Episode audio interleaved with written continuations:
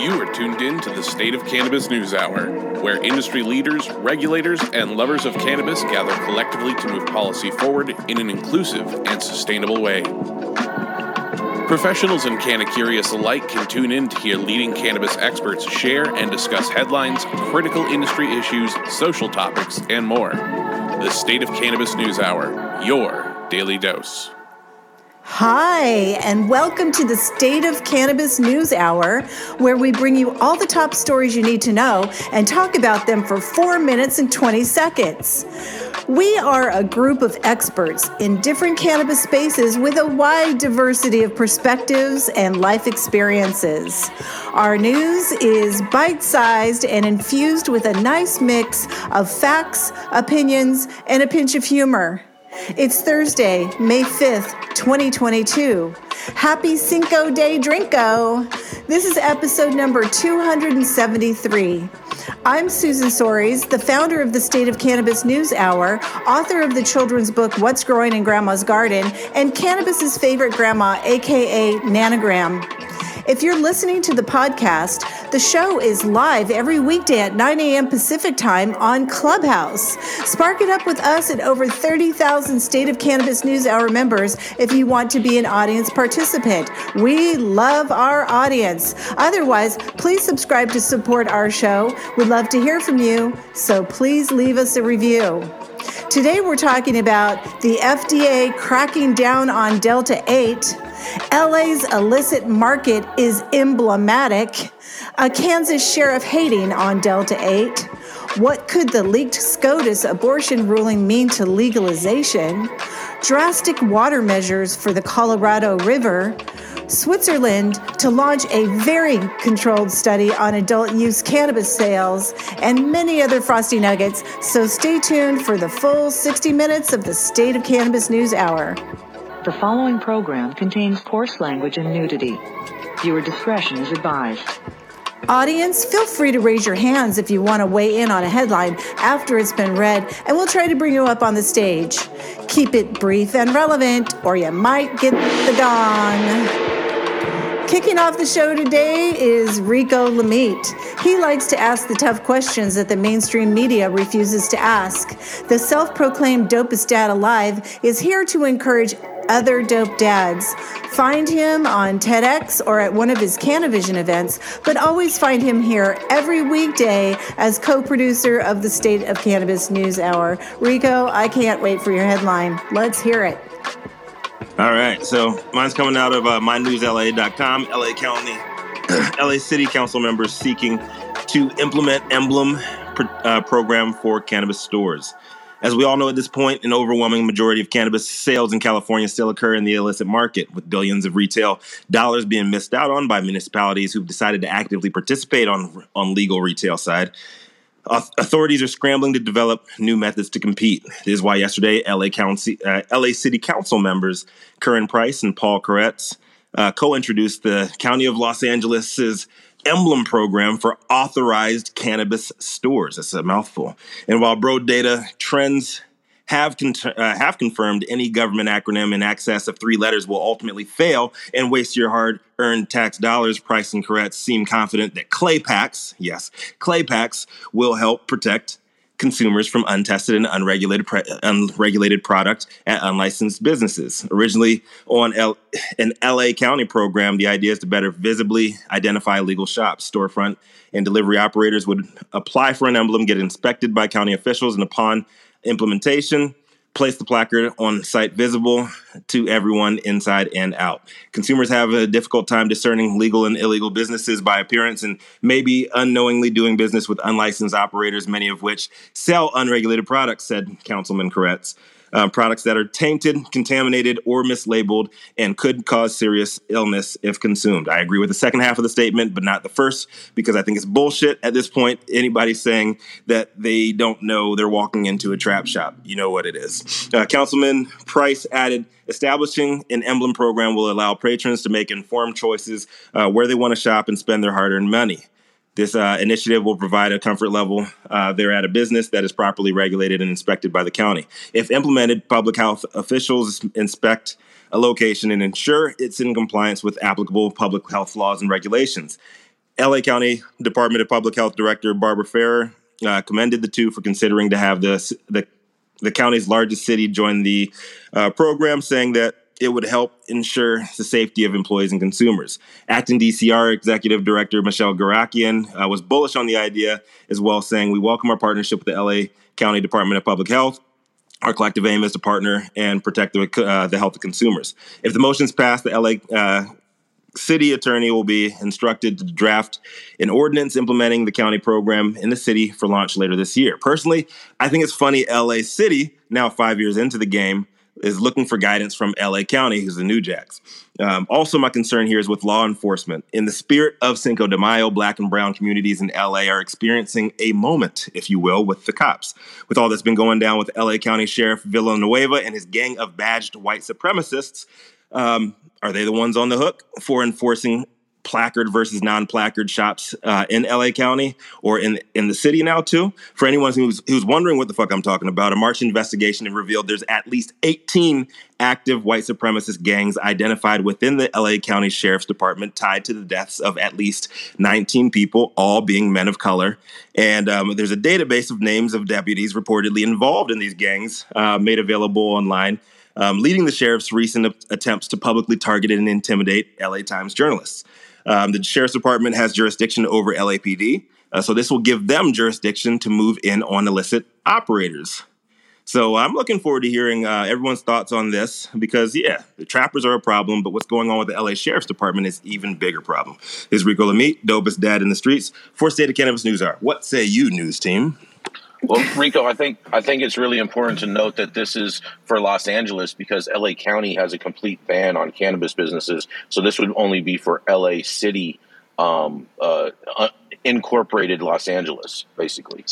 So where do we where do we buy these fake emblems? Well, no, I Right, they're going to be available on Amazon tomorrow. No, I don't Yeah. think I don't think so. I think I think that the trappers are gonna are gonna market this in a way to show people n- where not to shop because where it's being grossly overtaxed. It's a very interesting uh, spin there. Susan, you need a sound effect for like whenever there's a government boondoggle or something. Money, money, money, money. You know, something like that. Because that's what this shit is all I about. I think I just got one. Thank you. Perfect. I mean, who's gonna who's gonna be able who's gonna be enforcing this shit? You know, No, uh, no, no. I don't see anyone enforcing it um, at, at all. I think this is just uh, Los Angeles is going to try to do a public spin on why they think that this this is a good idea to help the general public be able to identify legal shops. That's pretty Wasn't- much it. There's no other reason for Wasn't that what the QR code was for already? I, th- right. I, I mean, no one uses QR codes. Let's keep it real. But they're supposed to. I love QR codes. I'm yes, going to they put do, Jason. Yeah, they do now, Jason. It's it's hot. I'm going to put them on our t-shirts. No one, Communist no QR one codes. uses dumbass QR codes. I use They- it as my business card. Yes, they do. Okay. Quit being a dinosaur, Jason. No one uses dumbass QR codes, bro. And all restaurants that use QR codes as their menus, I stop eating at them because they're fucking horrible. Oh my God, Jason, smoke a joint. Pop So what your- you're saying is you don't use QR codes. right? Technology is useful, uh, but we need to keep smoking the news. Let's do it. Coming up next is the QR code hating, mint coat wearing, private jet hopping, longest running retailer in the game. The ivory to my ebony, Mr. Jason Beck. What you got for us in the news today, man? Happy Cinco de Drinko. Oh yeah, happy Cinco de Drinko, everybody. I hope everyone turns up and drinks lots of tequila. But nonetheless, my story is a funny tale where a Kansas sheriff office is raiding shops that sell THC and seizing the products. Law enforcement officers are carrying out raids in Topeka on shops selling cannabis products. The Swanali Sheriff, County Sheriff's Office won't answer questions about how many stores it has raided and on what dates and or how much it seized. Cannabis advocacy groups in Topeka say officers seized goods from several sellers on April 20th, a date celebrated by cannabis enthusiasts, and on April 28th, and continued their campaign over the past few days. This ongoing prosecution of Kansas citizens, retailers, distributors, and ancillary businesses owners is detrimental to our state and its future, and it must end, several groups said in a collective statement. The groups, including Kansas for Hemp, the Kansas Cannabis Chamber of Commerce, and the Kansas Cannabis Coalition, urged hundreds of shops across Kansas that sell products containing THC to ensure their goods are legal and keep detailed documentation of their origin to get themselves or to protect themselves against prosecution. In December, Attorney General Derek Schmidt concluded that these rules apply to Delta 8 products too. Delta 8 really only sells well in states like Kansas where full-blown adult use cannabis remains illegal. It is a molecular variation of a standard of THC with similar psychosis effects, which is what basically what we call weed light. The Swahili County Sheriff's Office says it found stores selling illegal goods, some with standard THC and some with molecular variations. It won't answer questions about how it determined or will determine which of the products broke the state law. Um, and to be legal, products must contain less than 0.3 THC. Variations in substances must come from industrial hemp products. And earlier this year, the Ellis County District Attorney told shops selling Delta 8 in Hays that they would face prosecution if they handed the products over to, or excuse me, they would not face prosecution if they handed the products over to police voluntarily. That county also successfully prosecuted what may be the first criminal cases in cannabis that involved Delta 8. Prosecutors relied on manufacturer documentation that indicated the products contained more than 0.3 Delta uh, THC. In the most recent annual survey of Kansas public opinion, Fort Hays State University found, excuse me, 70% of the respondents favored legalizing cannabis so the state can tax it. Well, I'll tell you what, the raids are going to continue because this is fucking Kansas. It's a fucking tornado. And this is Jason Beck reporting for the State of Cannabis News Hour. Wasn't there a tornado yesterday? It's a tornado every day somewhere in the world. I mean, there, right there. Yeah. Well, good luck. Uh, good luck scooping all the Delta 8 shops up, Sheriff. I mean, uh, this may not be a popular opinion, but at least they're trying. you know, I'm not a huge fan of the unregulated product. Yeah, no, but I don't think anybody is. I think that there's got to be a way to get the industry to put more money into educating the consumers. It- The cons- it- that's where it's all at, right? We've got to educate this, the consumers, but um, and open up and, and open up licensing to more people Yeah. being able to participate like lowering the barrier of entry so more people can get in and um, let the market do its thing and let these motherfuckers and that comes fucking that out. comes that comes from consumer demand too. yep Hold on, hold on. We're talking about fucking Kansas here, guys. How about they pass a program that actually allows people access to cannabis in the first place instead of these fucking bullshit fucking Delta 8 products? Agreed that's i mean we're, we're saying the same thing jason you know um, yeah, they need to open it up and uh, they need to No, get they need they need to people create some so type of some type of format to allow for these businesses. They can't just open it up. I mean, otherwise they're gonna have another fucking Oklahoma on their hands. Nobody wants that. Lara, you were going to say something. No, nothing important. Okay. let's keep it moving jason Sorry. Oh yeah. I hope you guys are all ready for this. Coming up next to the stage, we have Lara DeCaro. This badass canna mom is the co-founder of the International Cannabis Bar Association, current chair of the Bar Association of San Francisco Cannabis Law Section, founder of San Francisco Equity Applicant Pro Bono Legal Project, and the organic source for the silkiest, smoothest vocal cords in the Western Hemisphere. Truly amazing. What do you have for us this morning, Lara? Well, good morning, everyone. Uh, thanks for that awesome intro. Um, I think we skipped Dr. Talleyrand, but I'll, I'll go ahead and take this just to keep things moving. And because this kind of segues uh, on what uh, the last two articles have been about. So, this, the FDA, right, has long warned the public about the dangers of new Delta 8 products. But this week was the very first time that it actually took action to the manufacturers. I'm actually just covering a presser from the FDA. FDA issues warning letters to companies Ill- illegally selling CBD and Delta 8 THC products. Now, this was published yesterday. Apparently, on May 4th, the U.S. Food and Drug Administration issued several warning letters, its first set of such letters, to companies selling products labeled as containing Delta 8. Um, eh, the FDA received reports of adverse effect, uh, I'm sorry, events experienced by patients who have consumed these products, they write. They received these reports allegedly from consumers, healthcare professionals, and law enforcement. The presser states that, quote, there are no FDA approved drugs containing Delta 8. Any Delta 8 THC product claiming to diagnose, cure, mitigate, treat, or prevent a disease is considered an unapproved new drug, it goes on. So apparently, they sent them to five different companies, and the warning letters address the illegal marketing of unapproved D8 products, um, misbranding, uh, let's see what else the addition of uh, THC to foods, and they address some CBD products. So, some of these letters, I read a few of them, they're really, really long.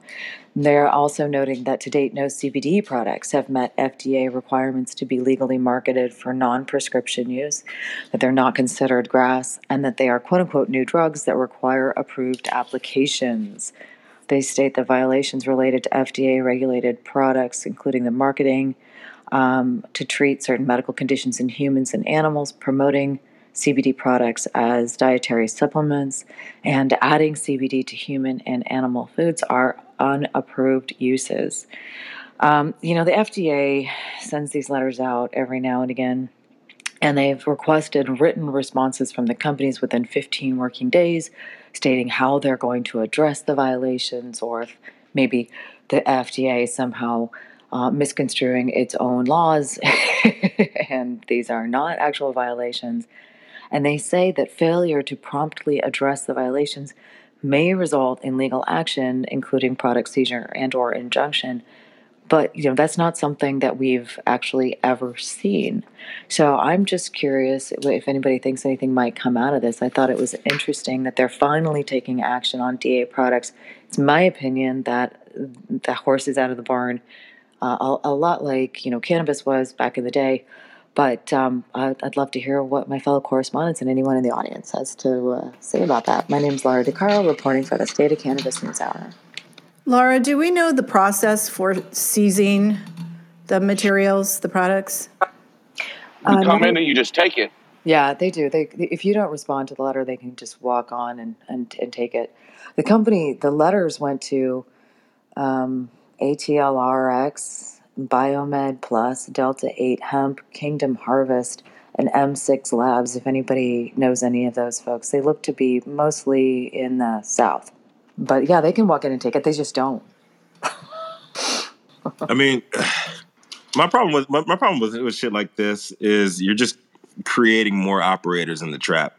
Like people who have already been using these uh, products and um, have, have, found uh, various levels of success, they're going to find ways to get it, and people are going to find ways to to sell illegal product to them, whether it has those substances in them or not. They're just going to label it differently. Yeah, I mean, we pushed the boundaries right back in the day. Yeah. You know, I mean, I'm not necessarily opposed to that. It's just that you know a lot of these products aren't aren't tested. They're not safe. Um, I just wonder if there's any enforcement action that might actually take place one of these days. Well, if they're in Kansas, you know they will. Yeah, we've been asking for it in California. Right. We don't get it. California's not going to do anything because all of our DAs don't prosecute crime. Amen. Recall Gascón. Yeah, and all of our um, our sheriffs are uh, they have white supremacist tattoos. So big shout out to LA County Sheriff Department. Up next, a real industry OG with a proven re- track record representing the people with the utmost compassion. Coming to the stage is the founder of MediCann and co-founder of CESC, the nonprofit cannabis research organization, the man himself, Dr. Jean Talleyrand. What you got for us today, Dr. Jean? Thanks, Rico. Uh, good morning, good afternoon, everyone. So my headline today is an op-ed piece by Jeff Brown out of Syracuse, New York. Mr. Brown's a cannabis dispensary pharmacist in Buffalo. The headline reads New York's proposed medical marijuana regs would reduce pharmacist access at dispensaries.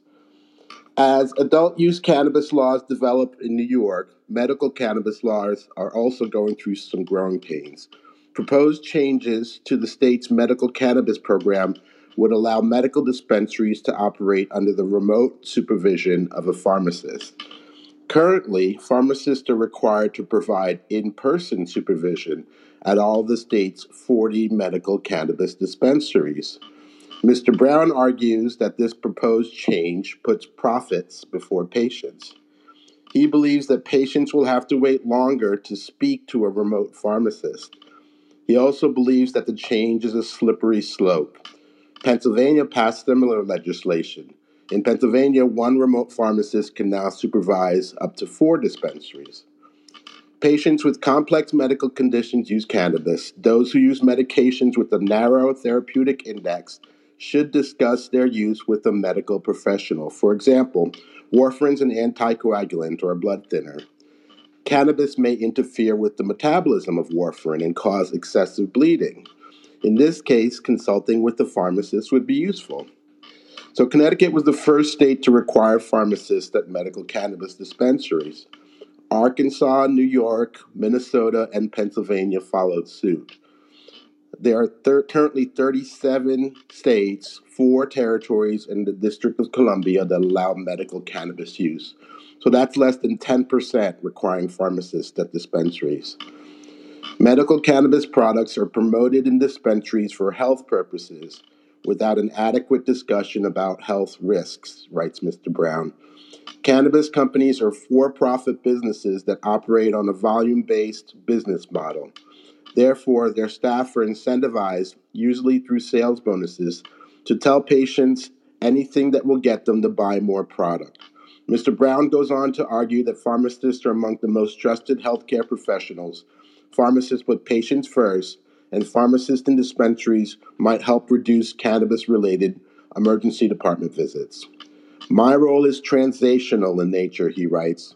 I put the latest research about medical cannabis into practice by educating my patients or their healthcare providers about what the research is telling us works and doesn't work. So I'm in California. I've seen a ph- I've never seen a pharmacist working at a medical cannabis dispensary. I'm shocked that there are 40 licensed pharmacists working in cannabis dispensaries in New York. I think it's a great idea. Every medical cannabis dispensary should have a pharmacist on staff, although I don't think it matters whether that pharmacist is in house or works remotely. Also, there's the issue of greedy government taxing medical cannabis. Maybe the tax revenue should go toward funding pharmacists. For those of you who are old enough to remember, this all started 26 years ago with a Compassionate Use Act for medical cannabis patients. Now, legislation repeatedly seems to ignore patients. What do you think? Should all medical cannabis dispensaries be required to have an in house pharmacist? This is Dr. Talleyrand, uh, writing for the State of Cannabis News Hour. Would you think, uh, Dr. Talleyrand, uh, do you think that pharmacists should be replacing bud tenders? Uh, well, you know, bud tenders know the plant, pharmacists know the chemistry and the pharmacology. So I think we can work together. I, it doesn't have to be replacing. You know, one pharmacist and several bud tenders could work well together.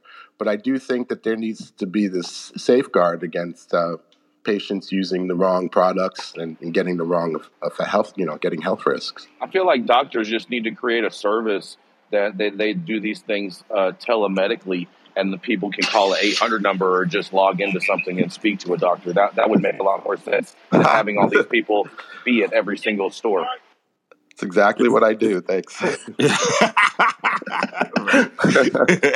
Remember when the BOE, the pre- the um, predecessor to the CDTFA, wouldn't take our tax money and then told us we weren't tax tax exempt? Jason, one of the things they told us was that because we weren't a clinic, right, we did not have a pharmacist on site.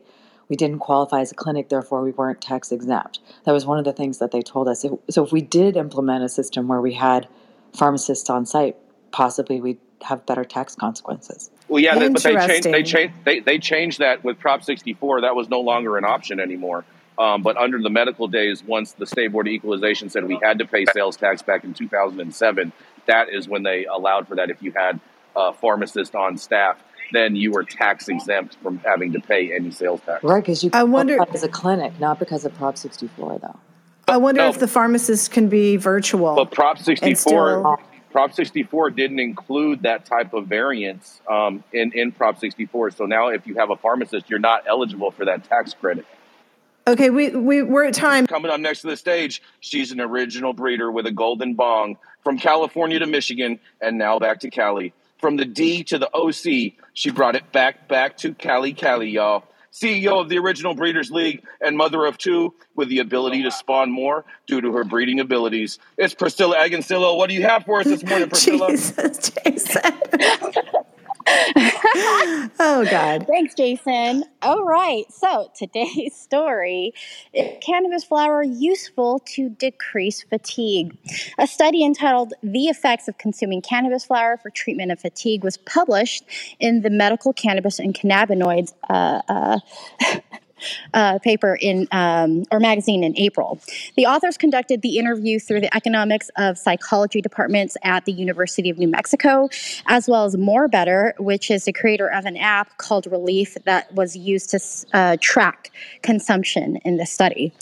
So the study analyzed 1,224 people who conducted 3,922 cannabis flower consumption sessions through June 6th and uh, into uh, June 6th through August 7th. Participants recorded their levels of fatigue prior to consumption as well as afterward, and also included notes about the specific uh, cannabis cultivar and properties they consumed. 91.94% of participants felt that their fatigue decreased overall after consuming cannabis.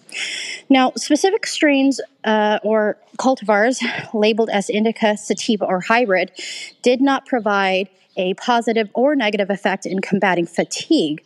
However, the interesting thing is participants who smoked joints felt fatigue relief way more than those who chose to consume through pipe or vaporizers. Uh, less than 24% of consumers felt negative side effects, uh, described as lack of motivation or couch lock, while approximately 37% felt more positive effects, such as feeling active, energetic, frisky, or productive. Really, that's, you know, uh, positive or negative is what you're using your cannabis for. So, anyway, findings suggest that the majority of patients experience decreased fatigue from consumption of cannabis flower consumed in vivo, although the magnitude of the effect and extent of side effects experienced likely vary with individuals' metabolic states and the synergistic uh, chemotype properties of the plant. So we all know uh, cannabis is very personal and depends on how your body metabolizes it. So, uh, despite the conventional beliefs that frequent cannabis use may result in decreased behavioral activity, goal pursuit, and competitiveness, um, or what academics have called amotivational syndrome, people tend to actually experience an immediate boost in their energy levels immediately after consuming cannabis through smoking it. The most surprising outcomes of the study is that cannabis in general yielded improvements in symptoms of fatigue rather than just a subset of products, such as those with higher THC or CBD levels or products characterized as sativa rather than indica. So, um, if you're feeling like you're missing some pep in your step, don't reach for your vape to huff and puff. Roll up that fatty and spark up the smoke. This is Priscilla reporting for the State of Cannabis News Hour. I'm so fucking energized right now, Priscilla. Thank you. Let's get energized. I love this story. Spark it up, you guys.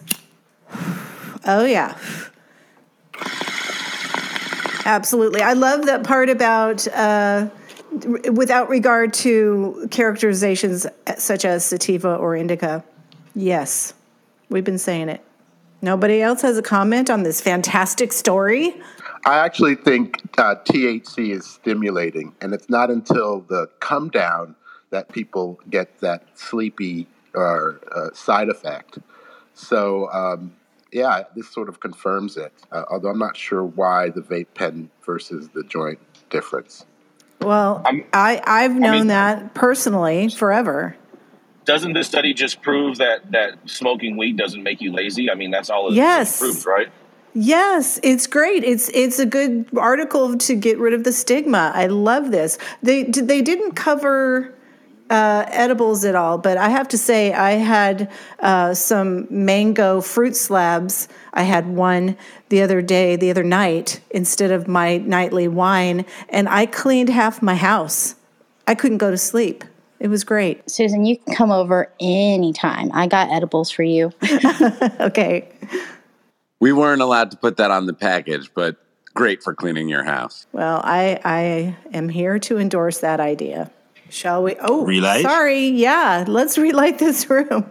You are tuned in to the State of Cannabis News Hour, your daily dose. The thoughts and opinions expressed in the State of Cannabis News Hour are those of the individual speakers and not those of any other speaker, the State of Cannabis, or its members. The statements made in the State of Cannabis News Hour do not constitute legal or accounting advice, and the State of Cannabis and the speakers make no representation regarding the legal status of any substance in any country, area, or territory, or of any authorities. The views expressed in this room do not establish any fiduciary relationship. The sponsorships of the State of Cannabis News Hour do not imply or constitute any endorsement by the State of Cannabis or the expression of any opinion whatsoever on the part of the State of Cannabis or any speaker. Viewer discretion advised. Let's keep smoking the news. She's a Washington strategist by day, baker by night, and if she had her own yoga studio, it'd probably be called Stretchin' with Gretchen. The conservative founder of Panoptic Strategies and our very own Washington insider is up next. Gretchen Mayflower Gailey. What you got for us today? Uh, good afternoon, Rico. Uh, my headline today is coming from Marijuana Moment. Um, and I saw this and it just seemed like an odd, interesting piece. Uh, the headline is Draft SCOTUS Abortion Ruling argues that letting Roe stand could lead to drug legalization. Uh, a controversial draft opinion from the U.S. Supreme Court concerning abortion rights seems to argue in a little notice passage that the constitutional justification for Roe versus Wade is so broad that it could theoretically be interpreted in a way that invalidates drug criminalization. Uh, while the draft majority opinion that was leaked this week has not been formally submitted and could be subject to changes before it's finalized, Associate Justice Samuel Alito's argument in favor of overturning the half century old precedent on abortion rights also briefly touched on drug policy. Uh, Alito said these attempts to justify abortion through appeals to a broader right to autonomy and to define one's concept of existent prove too much. Those criteria at a high level of generality could license fundamental rights to illicit drug use, prostitution, and the like. None of these rights have any claim to being deeply rooted in history. Uh, Alito also wrote, uh, when what the justice seems to be saying is that if Roe versus Wade were to stand, it could invite further legal challenges over issues where government policy is seen as interfering with the autonomy of individuals, potentially rendering it unconstitutional to prohibit people from using illicit drugs, uh, for example. Alex Kreit, a legal expert who specializes in drug policy and teaches at Northern Kentucky University, uh, told Marijuana Moment that the argument isn't without precedent, though it hasn't seen much success in the courts to date. He said people have made that argument uh, that there is a fundamental right, right to use drugs. Uh, but he doesn't believe that any have had any promise outside of the context of medical uses. Uh, there have been instances where courts have been faced with challenges concerning the right of a patient to use currently prohibited substances like marijuana, um, which, oh, by the way, those cases have not been successful. Uh, but what's unique about the Alito interpretation is that he's making it a more nuanced point that the concept of autonomy under the Constitution. Uh, Douglas Berman, who's a law professor at Ohio State, he said that he long thought there could be potent arguments for constitutionality protected right to use a drug for health need if there are no externalities. Uh, such arguments have never gotten any traction in the courts, but I agree with the notion that taking privacy and autonomy rights serious could get you there. Uh, the article goes on to talk about more uh, cases that, and for our listeners out there, this is just a, an opinion that was produced. It's in no way um, a final opinion, or that who even knows if this will ever uh, come to the light right now. Uh, I think this could be a, a, an interesting ruling um, and could have a major effect on cannabis if someone could take it there. I don't know if it'll go that far. Um, I think cannabis is going to have uh, some other issues to deal with uh, long before the court gets to rule on it. Uh, this is Gretchen for State of Cannabis News Hour. Thank you so much for covering this story, Gretchen. This is a this whole abortion thing that's going down is is is crazy to say the least, and, and the fact that it might be paving the way for legalized cannabis, like that adds a whole new wrinkle on it. Interested to see how the, the conservatives respond to this nationwide as well. I think we're going to see less of this coming to like the Supreme Court on, in a cannabis case and more in maybe a right to try case for psilocybins or other psychedelics. See, Rico, you're interested in seeing what the conservatives are going to say. I'm interested to see what the liberals are going to react on this. I'm interested to see when the fighting's going to start.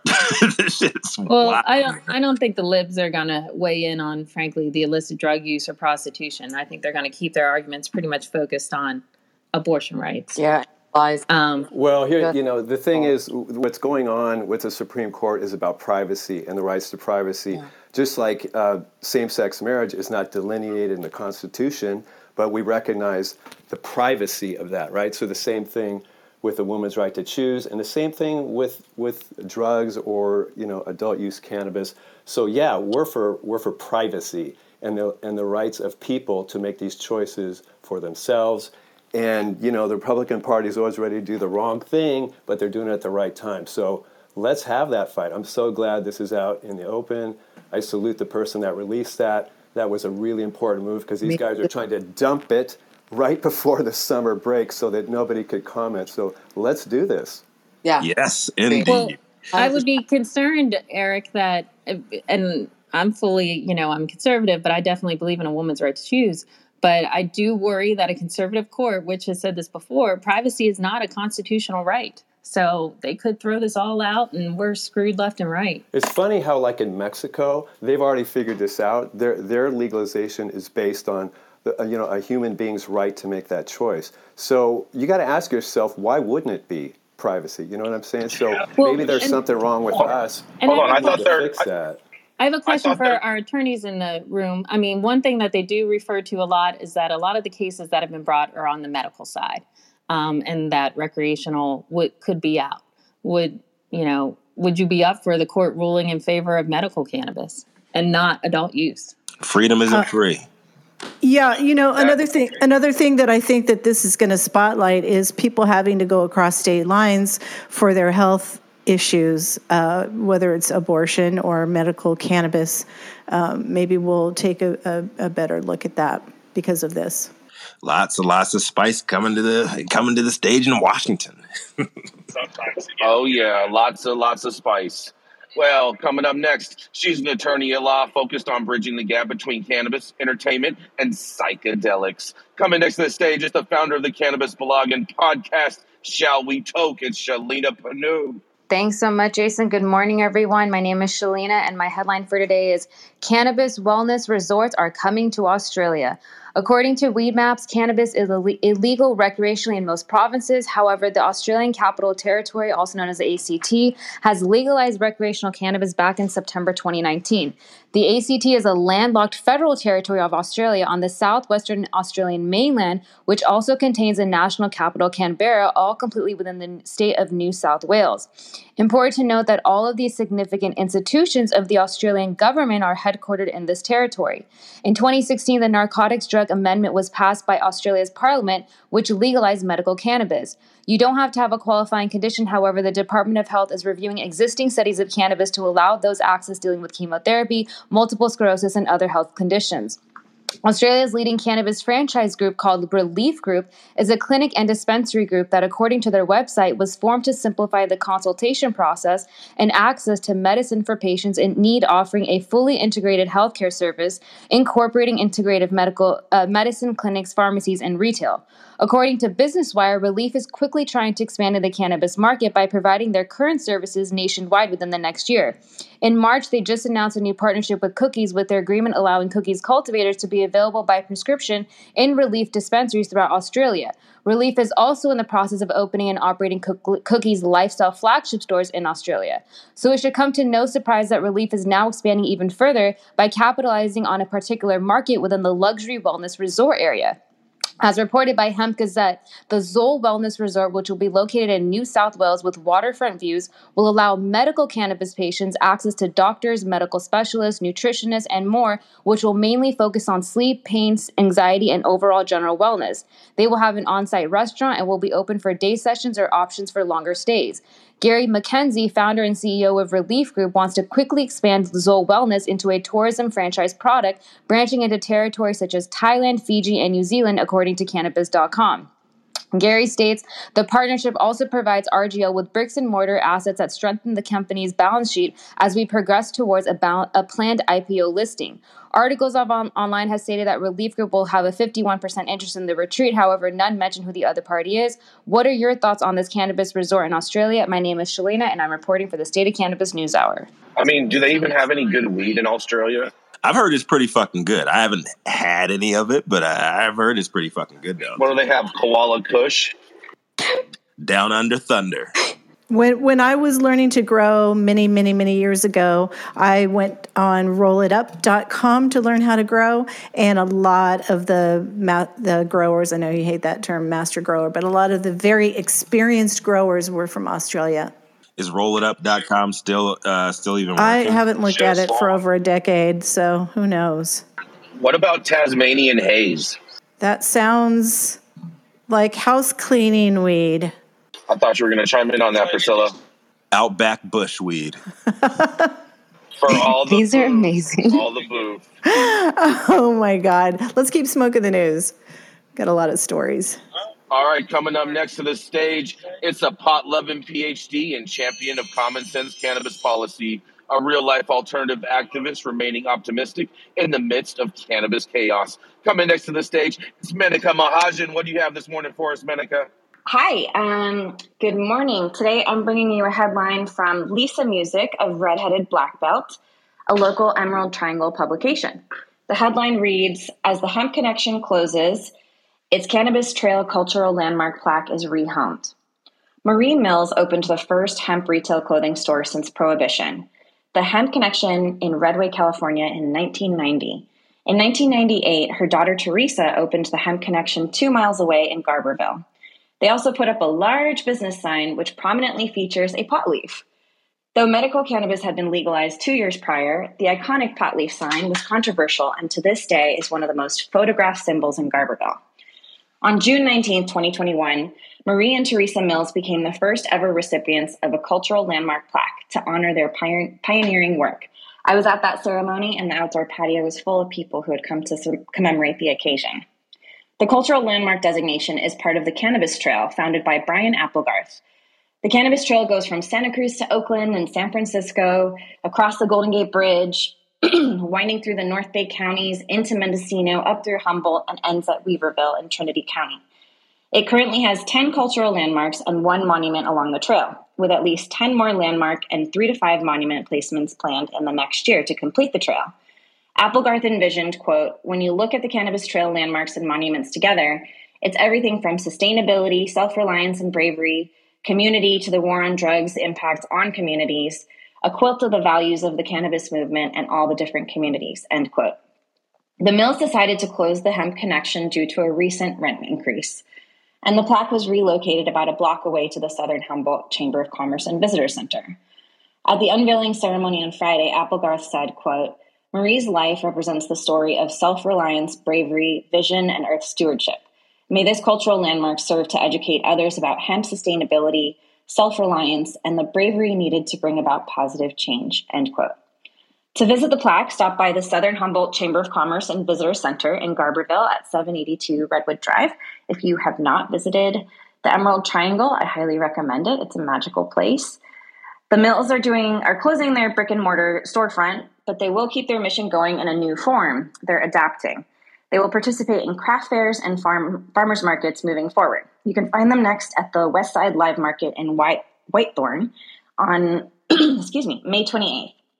So I wanted to bring you this story because while much of the flashy headlines focus on up and coming markets and mergers, celebrity launches and drug busts, all the money to be made and lost, Meanwhile, there are these stories of lost resilience, courage, and adaptation that are taking place in the pioneering communities that fought and still fight the war on drugs and that paved the way for the access to legal cannabis that we enjoy today. I'm Menaka Mahajan with the State of Cannabis News Hour. Thank you for having me on. Thank you for bringing that up, Menaka. I'm actually working on an article right now about the trail. It's super important, and what Brian has done with that is, is really exceptional. Yes, Brian is amazing. He was in the. In, I was trying to find him. He was in the room earlier. But yes, um, let's keep smoking the news. This fifth generation Californio is an award winning journalist, brand building content ninja, and a freedom fighting farmer's friend, always prepared to hit us with the truth lamestream media won't, making sure tomorrow's hiss story is not only told from the winner's point of view. Come to the stage, Eric Hiss Loretta. Happy Damn, Rico, Mayo, thank you. brother. Thank you very you much. Um, great to be here today. Um, happy Cinco de Mayo. Um, my headline is from the New York Times, and it's Colorado River reservoirs are so low, government will delay releases. I think sometimes we can all understandably go down the weed rabbit hole, looking at some recall in Michigan, a bus in Oklahoma, or some cat fight in DC. But I think it's important we always zoom out and look at big outside issues that not only impact cannabis, but all of agriculture, the entire West, and by extension, the globe. The article is about severe drought in the West, worsened by climate change, and what we are doing, and more importantly, not doing about it. Jumping in the article here, with long term severe drought continuing to take a toll on the Colorado River, the federal government announced on Tuesday that it will retain some water in one of the river's major reservoirs, describing it as an extraordinary action to temporarily stave off increased uncertainty in water and electricity supplies in the West. The decision to keep more water in Lake Powell on the Arizona Utah border rather than releasing it downstream to the other major reservoir, Lake Mead near Las Vegas, comes as both are at low, record low levels after 20 years of drought made worse by climate change. Powell, behind Glen Canyon Dam, currently holds less than one fourth of the amount it held when it was filled after the dam was built in the 1960s. We have never taken this step before in the Colorado River Basin, said Tanya Trujillo, an Interior Department Assistant Secretary. But the conditions we see today and the potential risks we see on the horizon demand that we take prompt action. Together with the release of more water into Lake Powell from an upstream dam, the decision will keep the lake at a level at which it can continue generating hydropower for the next 12 months. Beyond that, Ms. Trujillo said, the situation will be reevaluated. Loss of hydropower production could create a number of problems for the water and electricity supply and for the dam itself. Ms. Trujillo acknowledged that the actions were a short term fix and that work was needed on solutions to make the river, which supplies water to 40 million people, sustainable over the long term. Conservation groups and water policy experts agreed. Bart Miller, a program director with the Western Resources Advocates, an environmental advocacy group, said his organization supported the uh, Bureau's decision. But it's not enough to fix the problem, he said. Throughout the Colorado River Basin, we are using more water than the river provides. Mr. Miller said the infrastructure bill that was approved by Congress last year should help. It earmarks 300 million for drought contingency planning in the Colorado Basin. Thank you, President Biden, every Democratic senator, virtually entire Democratic House caucus, and the handful of Republicans who recognize climate change as an immediate threat. Lake Mead is currently at 31% of capacity, and because it gets almost all of its water from releases from Powell, the decision to hold back water at Glen Canyon Dam will cause it to fall even lower. The status of Lake Mead led the, Bureau of, led the Bureau of Reclamation, the interior agency responsible for the supply of water and electricity from the Colorado, to declare a first ever water shortage there last August. That triggered cuts in the supply from the lake, mostly to Arizona. The Bureau is evaluating the situation and could decide this summer that Lake Mead has declined to a point where even more cuts are necessary. The reservoirs are the two largest in the United States and have been declining for years amid a mega drought that began in 2000 and that has continued and been made worse by global warming. This period is now the driest two decades in 1,200 years. So I hear some people say it's all about the money. It ain't. It's all about the water and natural resources we preserve and protect because if we don't do a better job, the drought, wildfires, and floods we are increasingly have to deal with in our industry and far beyond will put us all out of business. And that's what I got today. I'm Eric for the State of Cannabis News Hour. Gracias for having me up. Eric, I just want to say I love your stories that you bring to the stage. Thank you. Agreed. It's super important. Um, it's just sometimes we. Oh, sorry, Susan. No, go ahead. It's bad. No, I was just saying that, you know, I know it's how we get really into our own little worlds. Like, you know, we all have our little pet areas of the industry, but sometimes we just really have to zoom out and see these big massive things that are happening around us that really impact us. I mean, power and water. I mean, we need to get rid of lawns. Shit. Why do we need lawns? Why does everybody have a lawn? It's dumb. Lawns are amazing, and they're stupid. Nevada, Nevada, Southern Nevada just declared lawns. They're out. They're going. They're if you're in stupid. Southern Nevada, say say goodbye to your lawn. Good. Uh, Eric, Eric, thank you so much for bringing this uh, story up, and I agree. Um, I don't think, but I, um, I, I don't think sometimes we should look at the big picture. I think more often than not, we should look at the big picture. There's only so much that you can control um, on a macro level, top down, um, but taking a step back and understanding the big picture will will really affect uh, uh, your, the choices that we make on a micro level as well. Thank you for bringing this up. Let's keep smoking the news. Jason. All right. Yeah, that's right. Coming up next to the stage, he's a blunt blowing Fresno based man of the people, representing the black conservative voice whose existence Joe Biden would love to strip from your hood pass for even acknowledging. Here's the change the narrative. It's the governor himself and future Fresno City Council member, Nickolas Wildstar. Yeah, yay. Thank you, Jason. What it do, State of Cannabis crew. For all of you out there enjoying your Cinco de Mayo in Nevada, you may want to think twice before you sip a little something while you puff puff pass. Cannabis officials in Nevada have drafted regulations to address public safety concerns surrounding future lounges and prevent customers from getting high, then getting behind the wheel. No alcohol will be allowed in any lounges in Nevada. According to Tyler Klimas, uh, executive director of the Cannabis Compliance Board, at least to start, there's not going to be alcohol allowed. Polysubstance use is a very real issue and big issue that we've learned a, a lot about. Working with our parents and law enforcement, Klimas said. How do we put ourselves in the best position to protect public safety? Um, in draft regulations set for approval in late June, the board outlines measures such as a state mandated worker training and classes to spot intoxication and over intoxication, whatever that is. All workers must register as agents of the state, Klimas said. I repeat again, all workers must register as agents of the state. A lot of the protections are going to come on the front end from training and training requirements.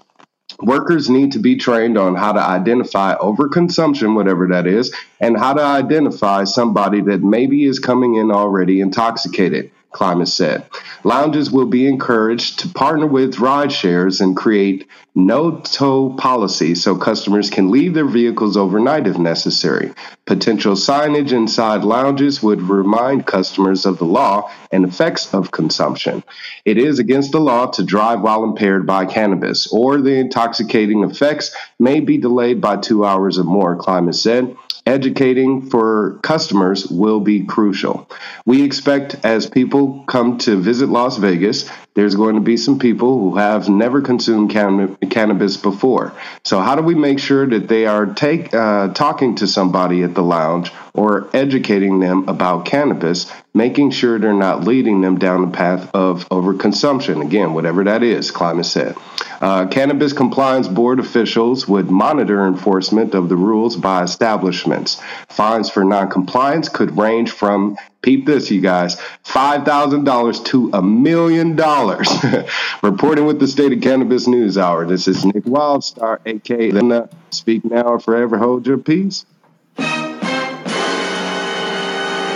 Nick, does it say what the violation is that's going to cost a million dollars? That's what I want Overconsumption. Again, whatever the hell that is. Oh, the FDA doesn't even have more than ahead, half Lara. that. Oh no, no, I was just going to say the FDA can only fine you half that if you kill somebody. That is like totally ridiculous, but totally up Vegas. I mean, Vegas, the shops out there have the money to pay for it at least. Uh, Nicole, we are running short on time, but I wanted to get Two your things. comment in. Thank you, thank you, Susan. Two things. Um, one, I don't like mixing alcohol with cannabis because they're going to try to blame it on one or the other if somebody has an accident. Um, so I think it's good that they keep it, they kept it separate. Uh, but what is interesting and what we have to pay attention to is why did Planet 13 is going to be able to operate under one roof, selling alcohol down the door, down a couple doors from where they're going to be having a consumption lounge. Uh, so obviously there are some loopholes or people that are getting away with being able to sell alcohol a few feet away from cannabis consumption. Um, and the third thing I wanted to say is if you have a, a CBD brand, um, now is the time to start making relationships with uh, these dispensaries and consumption lounges uh, because CBD is going to be a part of uh, how we regulate overconsumption, so to speak. Um, and so they're going to be necessary inside of consumption lounges. Thank you. Crossfade for the win. Crossfade Yeah. for the win. Y'all are tripping. You will be tripping. yes. Let's keep smoking the news. Let's get the beards in. He's the CEO of Fruits Labs and a cannabis and IP law attorney whose beard needs no FAA approval to bring us home today with a smooth ass single de Mayo landing. What you got for us, Captain Brandon Dorsky Esquire? My headline comes from SFist. It's Carnaval SF might have legal cannabis sales at its 2022 street fair later this month. SFist reports that permit applications have been submitted to allow for legal cannabis sales at Carnaval SF on May 28th and 29th, and if granted, would be the first California street fair with legal regulated cannabis usage. Since adult use became reality, San Francisco has surprisingly hosted only three outdoor events with legal cannabis sales Outside Lands 2019 and Outside Lands 2021, and the Hippie Hill celebration on 420 just a few weeks ago, all of which took place at Golden Gate Park. One booth for the planned carnival has submitted a cannabis event permit request that would allow for the sale of flowers in a designated gated area. The dedicated area would be called Jardín de Yerba Buena and would be accessible by those 21 and up. Carnaval SF began promoting that there would be a permitted cannabis garden despite the necessary permits having not yet been granted by state or local authorities. So don't hold your breath. The permits are currently being reviewed by the San Francisco Office of Cannabis and the California Department of Cannabis Control. The DCC did not respond to requests for comment. For Outside Lands 2019, the permit necessary for the consumption was granted less than 36 hours before the start of the event. So organizers may be waiting until the 11th hour to see if they can legally fire it up at Carnaval SF. I am hopeful that they will actually approve this usage and we will see a California street fair allowing for cannabis before the month is over. Anybody in the Bay Area, I hope you can attend and enjoy the festivities. This is Brandon Dorsky reporting for the State of Cannabis News. How nerve wracking is that to be waiting for the last minute to? Oh my God, that's nuts. Hey, Brandon, isn't that uh, kind of a done deal with AB 2020? I mean, can't, isn't that what they get civic city approval and AB 2020? Can't they just you know jam on that?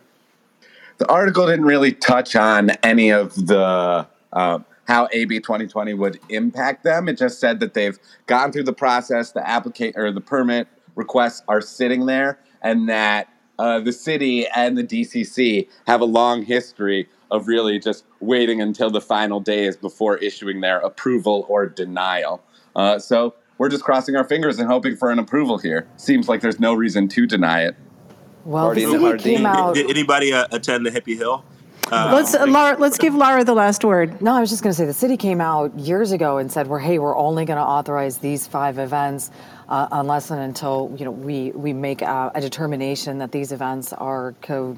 terminus with our goals uh, as a city and county. So they don't have an inclination to approve one offs like this. This is not one of the five events that they expressly said they're going to permit.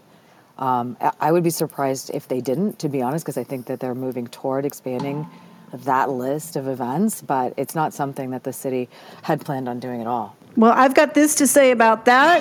Um, and we've reached the top of the hour. That was a really great show. Oh my gosh. If you missed any of it, make sure you catch the replay or find us a few hours after the show anywhere you get your podcasts. And if you like the content, please subscribe and leave us a review. A big thank you to all of the correspondents that comb through all the headlines each day just to bring us just what we need to know. A big thank you to Rico and Jason for co producing the show and to our pinup girl, Jaja Simone Brown. Thank you, audience, for being our eyes and ears when there's news in your city, county, state, or country.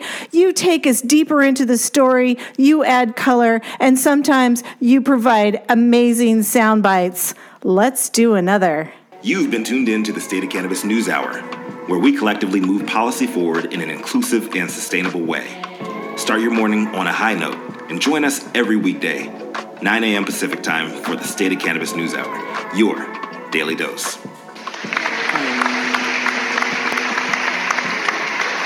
Happy Cinco de Mayo. Say goodbye, Rico. Bye.